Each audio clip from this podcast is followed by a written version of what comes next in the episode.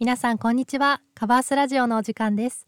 こちらの番組は家具通販専門店カバースの販売スタッフである2人がそれぞれ家具の基本やインテリアコーディネートについて語る番組です。本日のパーソナリティは私由美が務めます。えー、あの今日ですねちょっと花粉症がひどくてですね若干鼻にかかってるようにあの聞こえてしまうかもしれないんですけれどもあのちょっとお聞き苦しかったらすいませんあの頑張って聞き取りやすいようにはお話しさせていただこうと思うのであの最後までお付き合いいただけると幸いです。はい、そんなあの花粉症の私が本日お届けするテーマなんですけれどもあの本日あの皆さんとですね共有したいテーマはコンパクトなお部屋でもできる模様替えの方法についてです。えー、私はあの季節のね変わり目とかちょっと気分を変えたいなっていう時にあの模様替えをしたくなります。まあ、家具のね場所を変えたりあとはたまにこうアイテムを新調してみたりしてあの楽しんでるんですけれども皆さんはねどんな時に模様替えしたくなりますか？あのぜひあのコメントで教えてください。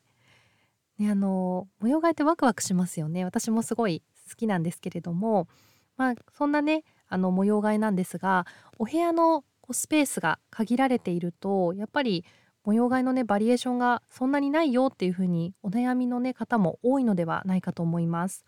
私も一人暮らししていたのであのすごくその気持ちわかります。やっぱコンパクトなねお部屋だとなかなか模様替えがうまくいかないですよね。でまあそこでですね今回はそんなコンパクトなお部屋でもできる模様替えのパターンをご紹介していきたいと思います。本日も最後までお付き合いください。それでは早速お話ししていきたいと思います。模様替えの方法はいろいろとあるんですけれども本日はあのその中から5つお伝えしていきたいと思います。まず1つ目ですね。は、えーと、家具の配置あと向きを変えるという方法ですね。お部屋の印象をこうガラッと変えたい方におすすめの方法です。でその時にあのこう気をつけていただきたいことがあるんですがそれがですねこう入り口から入った時に正面にあの背の高い家具を置くのはあの避けてください。まあ、の背の高い家具がこう入り口入ってすぐに見えるとちょっと圧迫感を感じてしまってお部屋がより狭く見えてしまうのであのできるだけこう視界に入りにくい、まあ、入り口のこうすぐ横だったりとかですねにあの置いてあの背の高い家具があまりこう視界にの邪魔にならないような配置にするのがポイントです。まあ、そうすることであのコンパクトなお部屋でも開放感をプラスすることができます。では2つ目ですね2つ目はあのファブリックを変えるという方法です。あの家具の、まあ、配置をねこう変えるのが難しい場合はあの寝具あとカーテンラグのようなファブリックを一新するのがおすすめです。あのラグをねこう、まあ、やっぱお部屋の雰囲気がガラッとあのそれだけでも変わりますのですごくおすすめですしあとこうラグをねなくしていただくだけでも雰囲気があの全然違いますので是非あのちょっと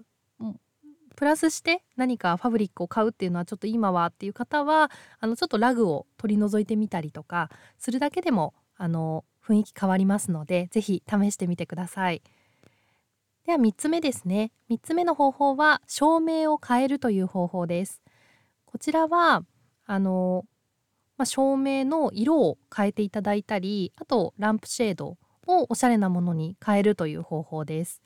あのお部屋の広さにかかわらず楽しみやすいのがメリットなので、まあ、ちょっと気軽にあの雰囲気をガラッと変えたいっていう方はあの照明を変えてみるっていうのもありだと思います。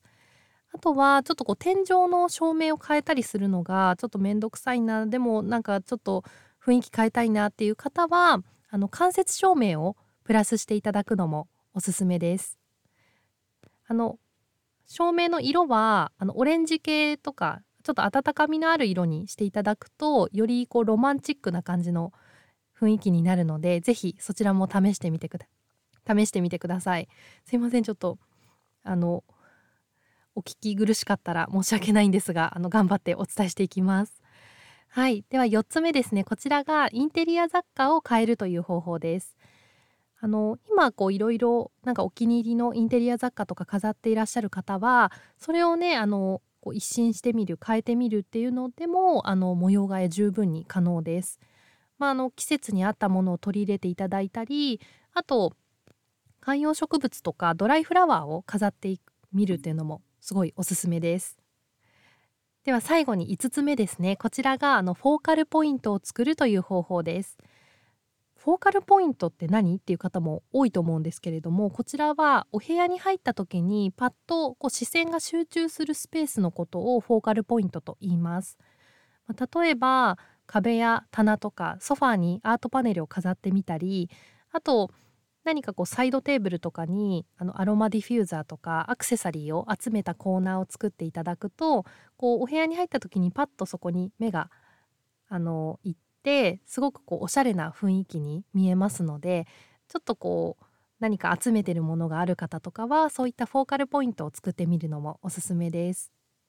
はい本日ですねあの5つ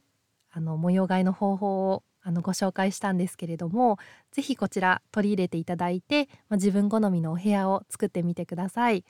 あのお部屋がねコンパクトでも模様替えは十分楽しんでいただけるので